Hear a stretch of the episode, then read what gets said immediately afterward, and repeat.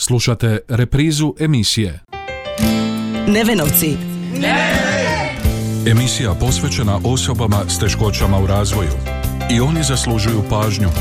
Za pomoć s osobama s metalnom retardacijom. Volim se družit i igrat. I oni su tu pored nas. Poslušajmo u emisiji Nevenovci.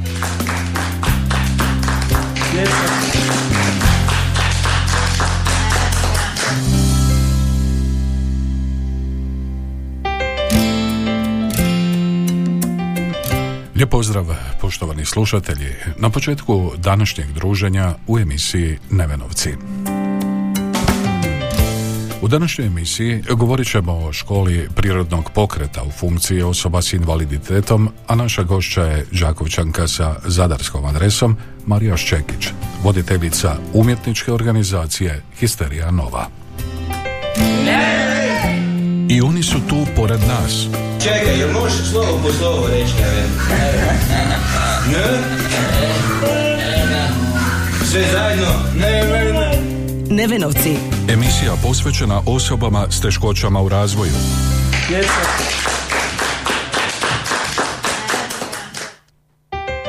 Iako se već godinama bavi suvremenim plesom, naša današnja gošća, kako sama ističe, ne ograničava se samo na to umjetničko područje.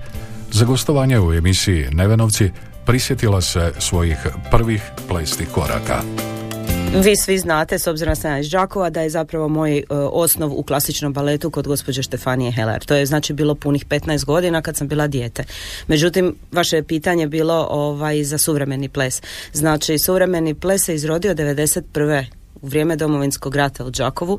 Mi smo imali tada klasove u domu JNA, koji je tu odmah pored kina, i meni je to kao djetetu bilo potpuno neprihvatljivo da su meni treninzi stali zato što se desila jedna izvanredna situacija. Do tada nikad iz Đakova izašla nisam, niti sam znala da suvremeni ples uopće postoji. Samo je bilo iskustvo klasičnog baleta. Međutim, u to vrijeme sa tim granatama, bombama, alarmima, uzbunama i svim tim situacijama, ja sam se nekako uspjela izmigoljiti i odlaziti i čak ono što se kaže podmititi jednog od vojnika koji je tamo radio da mi omogući dvoranu. I u dvorani sam radila ono što sam jedino znala, a to je klasična koreografija. Međutim, nije mi to nikako pasalo u to vrijeme i u tom okolišu, i ja sam si stavljala slušalice sa Pink Floydima, sa Jimi Hendrixom, sa raznim muzikama koji nemaju veze s tom koreografijom, i tu su se koreografije klasičnog baleta, Čajkovskog ili nebitno, klasičnog repertoara počele deformirati, odnosno mijenjati u drugi oblik. Koreografija je i dalje ostala ista kakvu je Štefanija Heller postavila, međutim pokret se počeo deformirati, počeo se mijenjati, počeo se oblikovati, razvijati u jednom smjeru koji je meni više pasao. I tako sam otišla i u Englesku kasnije, i u Kanadu, i u Islandiju, i u Njemačku, i u sve gradove gdje sam otišla na daljnje usavršavanje. Inkluzivni ples, odnosno prirodni pokret, a nakon toga i pokret za osobe s invaliditetom, nastao je, prisjeća se dalje naša današnja sugovornica, kao logičan slijed njezinih dotadašnjih istraživanja u plesu.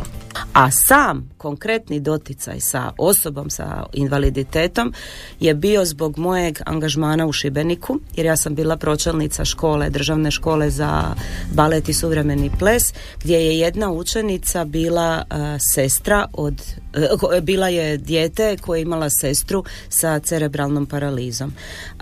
To je jako Šibenčanima poznata djevojčica Nika, čija je mama predsjednica udruge Aurora, koja skrbi za djecu sa cerebralnom paralizom i osobe sa svim vrstama fizičkog invaliditeta. I ta je djevojčica konstantno gledala naše predstave.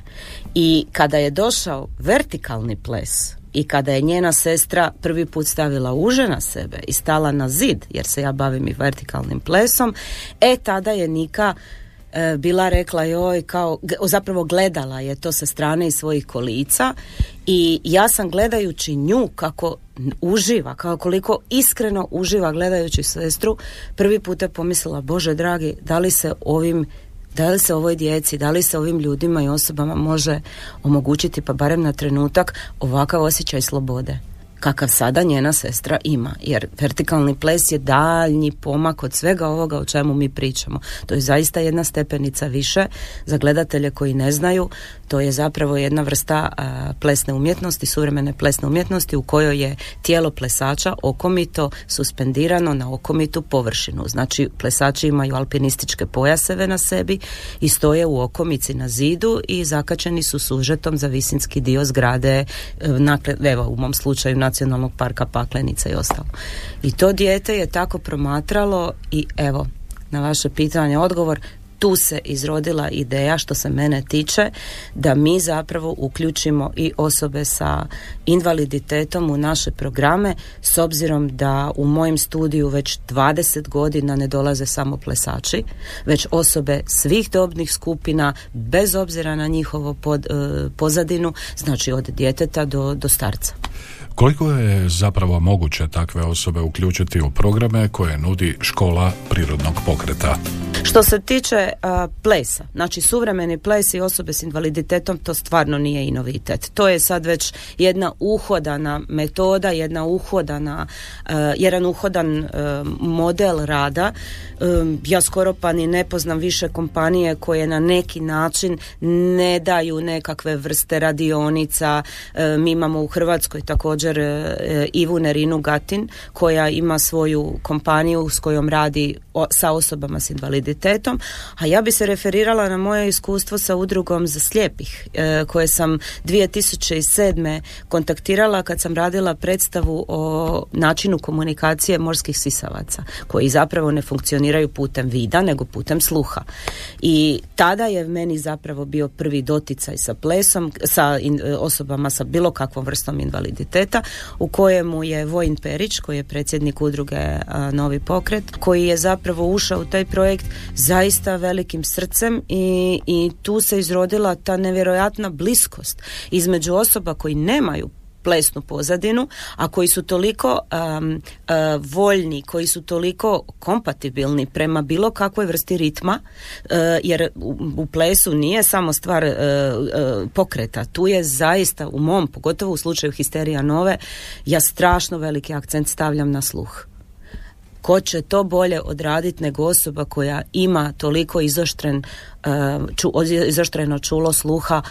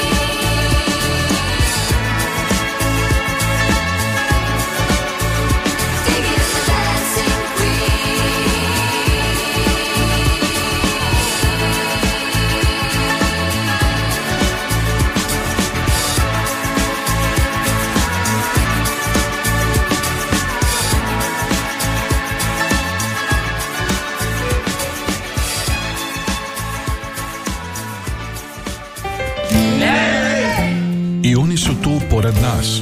Čekaj, jel možeš slovo po slovo reći? Sve zajedno.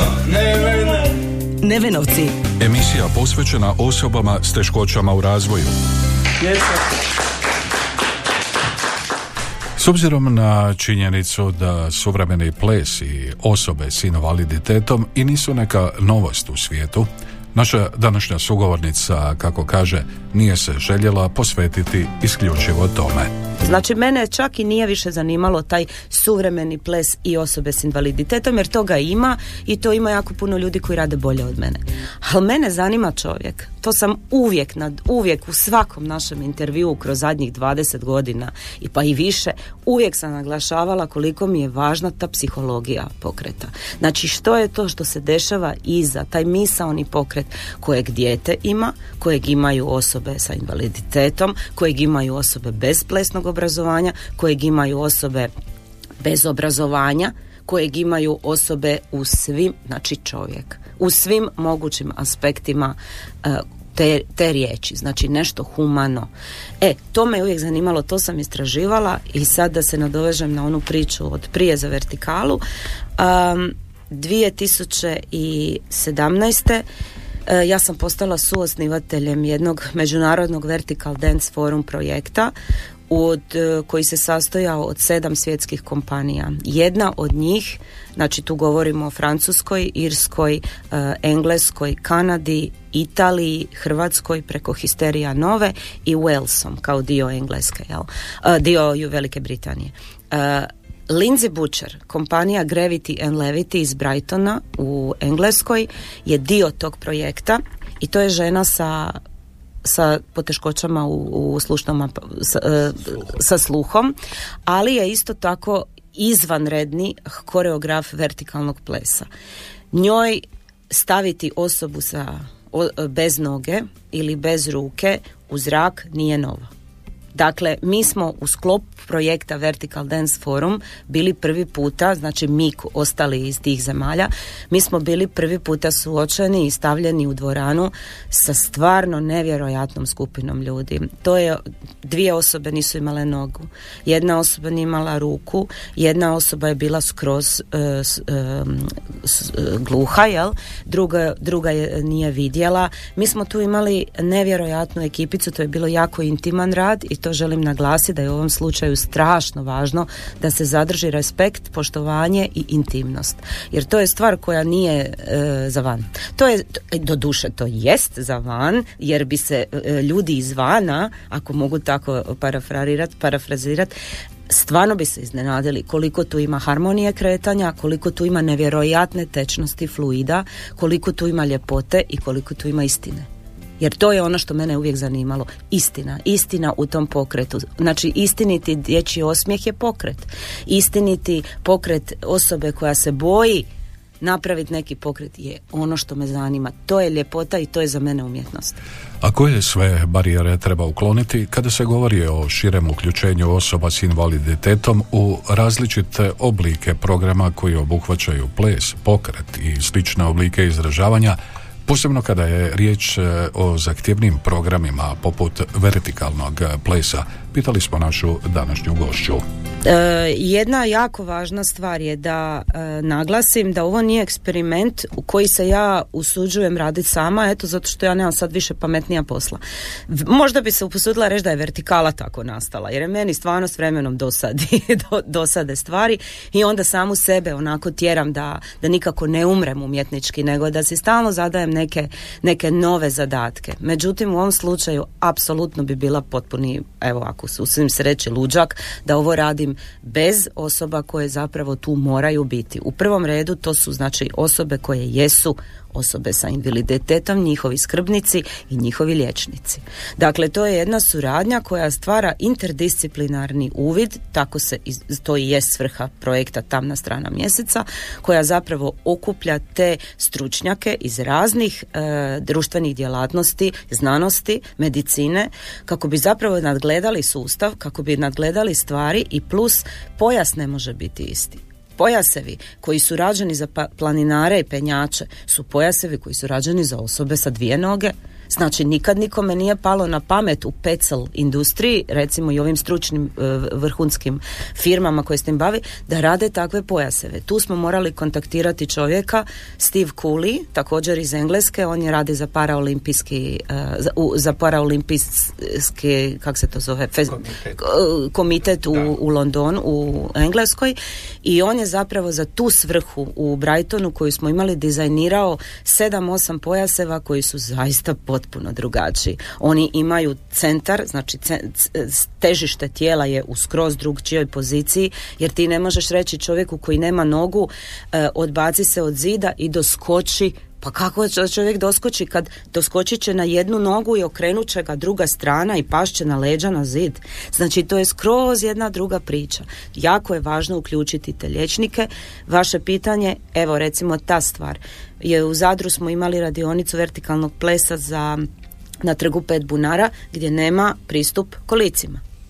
Evo, to su recimo stvari koje, neovisno ovome što ja radim, su danas nevjerojatno još uvijek nekakva svojevrsna, neki stereotip koji ljudi onako čuju, a ništa ne rade po tom pitanju. Znači, ja se trudim napraviti inkluziju, staviti ljude sa invaliditetom u kolica, pustiti ih možda čak i van iz kolica ako to njihova kralježnica dopušta, a ako ne, ostaviti ih u kolicima, staviti ih u sigurni okoliš, podići u zrak, da se na jedan jedini sekund u svom životu, ako ne od vlastitih kolica, onda barem da se podignu od tog vražjeg poda i od tog grča u kojemu se cijelo vrijeme nalaze.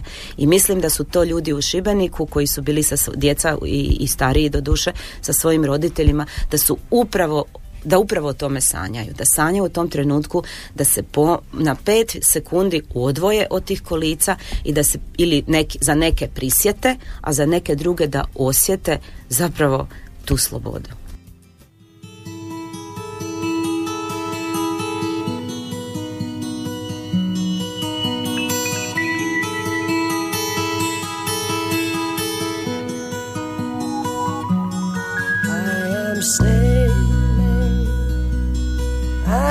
Sailing home again, cross the sea.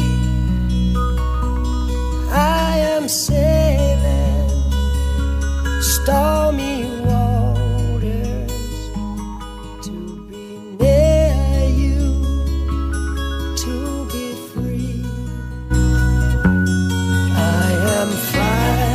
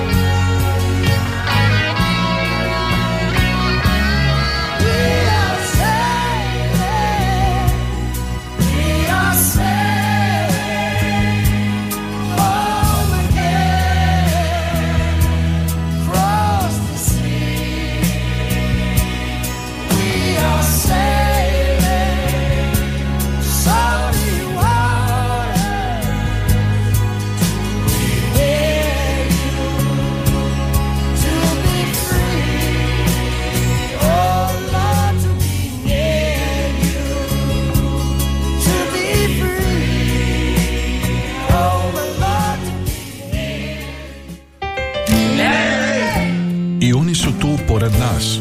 Čekaj, jel možeš slovo po slovo reći? Sve zajedno. Nevenovci.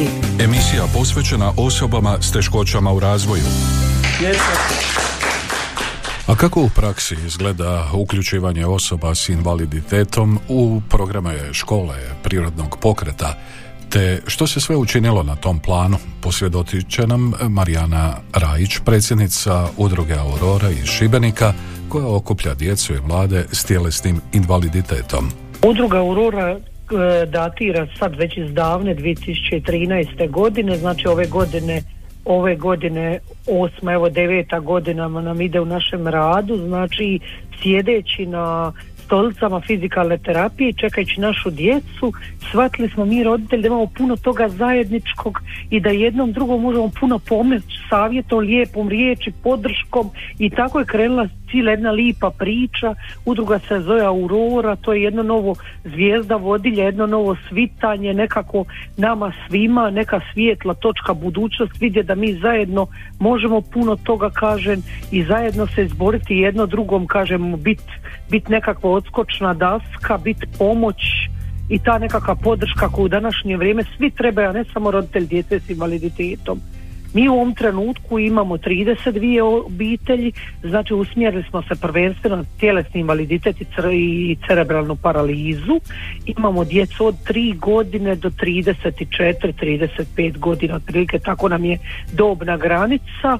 Oni su, 80% ih je u sustavu, znači predškolskog, školskog i na fakultetima, tako da u stvari mi nismo gledali udrugu, pošto roditelji malo to drugačije gledaju udruge nego neko ko recimo radi, ko otvori kao stručni suradnik udrugu. Znači mi smo udrugu gledali kao mjesto gdje ćemo mi u stvari poboljšati kvalitetu života našoj djeci, gdje ćemo mi njima u stvari implementirati ih u lokalnu zajednicu, gdje ćemo mi ojačati lokalnu zajednicu da oni mogu u stvari svoj život živjeti u njoj.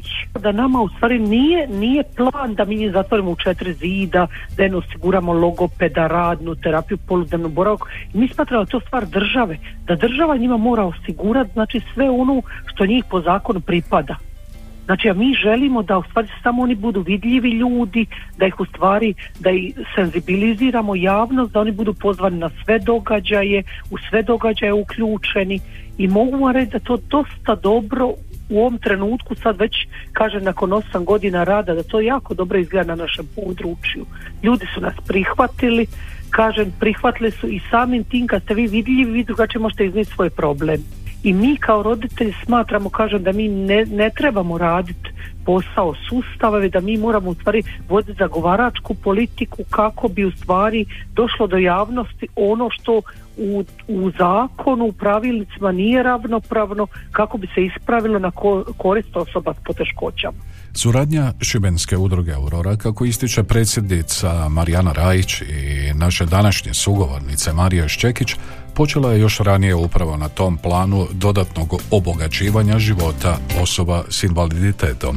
Tu se Marija Ščekić javlja jako davno, još kod moje mlađe kćeri, koja je ona bila profesorica suvremenog plesa u Šibeniku. Znači, u trenutku kad je otvorena škola suvremenog plesa u Šibeniku, moja kćer je bila među prvom generacijom. Međutim, kako to ide godinama, znači starije braće i sestra posjećuju predstave i sve ostalo, i shvatili smo u stvari da je Marija vrsta osobe koja voli u stvari proučavati, istraživati, kao što je sami njeni kompleti i suvremeni ples i škola prirodnog pokreta. Znači, Marija voli istraživati na nekoj granici, na drugoj strani ljudskog uma, u stvari onu neistraženu stranu plesa. I shvatili smo u stvari da imamo jako puno dodirnih točaka, tako da je u stvari prošle godine to multimedijalno predavanje Vertikalni ples, koje se zvala Druga perspektiva, službeno smo započeli u stvari suradnju umjetničke organizacije Histerije Nove i udruge, i u stvari na taj način pokušali smo stvoriti uvjete i pripremiti, znači, neku danas sutra prvu inkluzivnu radionicu, plesnu radionicu za osobe s invaliditetom i djecu s cerebralnom. I šta bi, recimo, naravno, pa ova pandemija nas je svi usporila, pa tako i nekako naše planove i ciljeve, Tako da u stvari mi nadamo se, ako bude sve u buduće od jeseni, više da ako budemo bez ikakvih ograničenja, bez ičega, znači jer samo ovo predavanje bilo je uklopljeno u sklopu projekta Bijenale Novog pokreta, koja se zva Tamna strana mjeseca, kojom se trebalo provesti tijekom 2023. I naravno na predavanju je bila riječ o samom povijesti stvaranja vertikalne plesa u svijetu, kako se taj isti vertikalni ples, kako je u povojnom razvoju kod nas. Vidjeli smo niz fotografija, videa, projekata i projekciju čak 3 filma, među kojima se izdvojio film Alternativna perspektiva o nastavku prve inkluzivne radionice vertikalnog plesa u svijetu. I znači došli smo na kraju predavanja do zajedničkog interesa, da postoji interes osoba s invaliditetom i cerebralne paralize u Šibeniku za takav nekakav novi način umjetničkog izražavanja, samo da moramo naći naravno mjesto gdje ćemo to održavati i osnovni problem koji nas svih muči, a to su financije. Kažem, mislim da smo započeli lijepu priču. Prošle godine nama je bilo nekako, mi smo imali nekoliko obilježavanja, 5.5. je Međunarodni dan osoba sa cerebralnom paralizom, tako da smo 8.5. praktički uklopili i ovo multimedijalno predavanje, kažem, u sklopu međunarodnog obilježavanja osoba oboljeli od cerebralne. Može se, želi se i mislim da ćemo mi to ostvariti. Bitno je da imate u sebe ljude, iste vizionare, iste praktički osobe koje žele u stvari pružiti osobama s invaliditetom, znači onaj gram dostojanstva da budu u stvari ljudi koji će imati izbora u svom životu. I oni su tu pored nas. Čekaj, jel možeš slovo po slovo reći? Nevena. Sve zajedno. Nevena. Nevenovci. Emisija posvećena osobama s teškoćama u razvoju. Nažalost, ni u Hrvatskoj nema sustavnijeg pristupa, zaključuje naša današnja gošća kada govorimo o uključivanju osoba s invaliditetom ili bilo kakvom drugom poteškoćom u programe koje bi im donijeli jednu novu dimenziju njihova života, odnosno što bi pridonijelo njihovom širem prihvaćanju kao punopravnih članova društva. Individualni slučaj. Dakle, ne, nije još uvijek, evo ja i Marijana Rajić, suradnica na projektu Tamna strana mjeseca, funkcioniramo na način da si konstantno šaljemo SMS-om linkove za natječaje koji izlaze van. Veliko razočarenje je ove godine da je Zaklada Kultura Nova odbila projekt Tamna strana mjeseca. Razlog je tome bio slabi marketing. Znači, pa ne mogu ja odgovarati za marketing, znači dajte mi da budem umjetnik, da radim ovakve inovativne projekte, a neka se netko drugi potrudi za taj marketinški aspekt, jer je nemoguće raditi i jedno i drugo i obazirati se i voditi računa o svim ovim stvarima. Tako da, nažalost, još uvijek je na individualnoj bazi, ali na meni je. Ne na nekom drugom, na meni je da li će to postati sustavno ili ne. Eto, to je taj teški pionirski dio koji mi je neki način nametnut već od samoga starta na leđa, apropo vertikale, apropo somatskog plesa, prirodnog pokreta i sad još inkluzije. Na kraju smo današnjeg druženja u emisiji Nevenovci. Do novog susreta, lijep pozdrav. Nevenovci. Emisija posvećena osobama s teškoćama u razvoju. I oni zaslužuju pažnju. Za pomoć s osobama s metalnom retardacijom. Volim se družiti i igrati. I oni su tu pored nas. Poslušajmo u emisiji Nevenovci.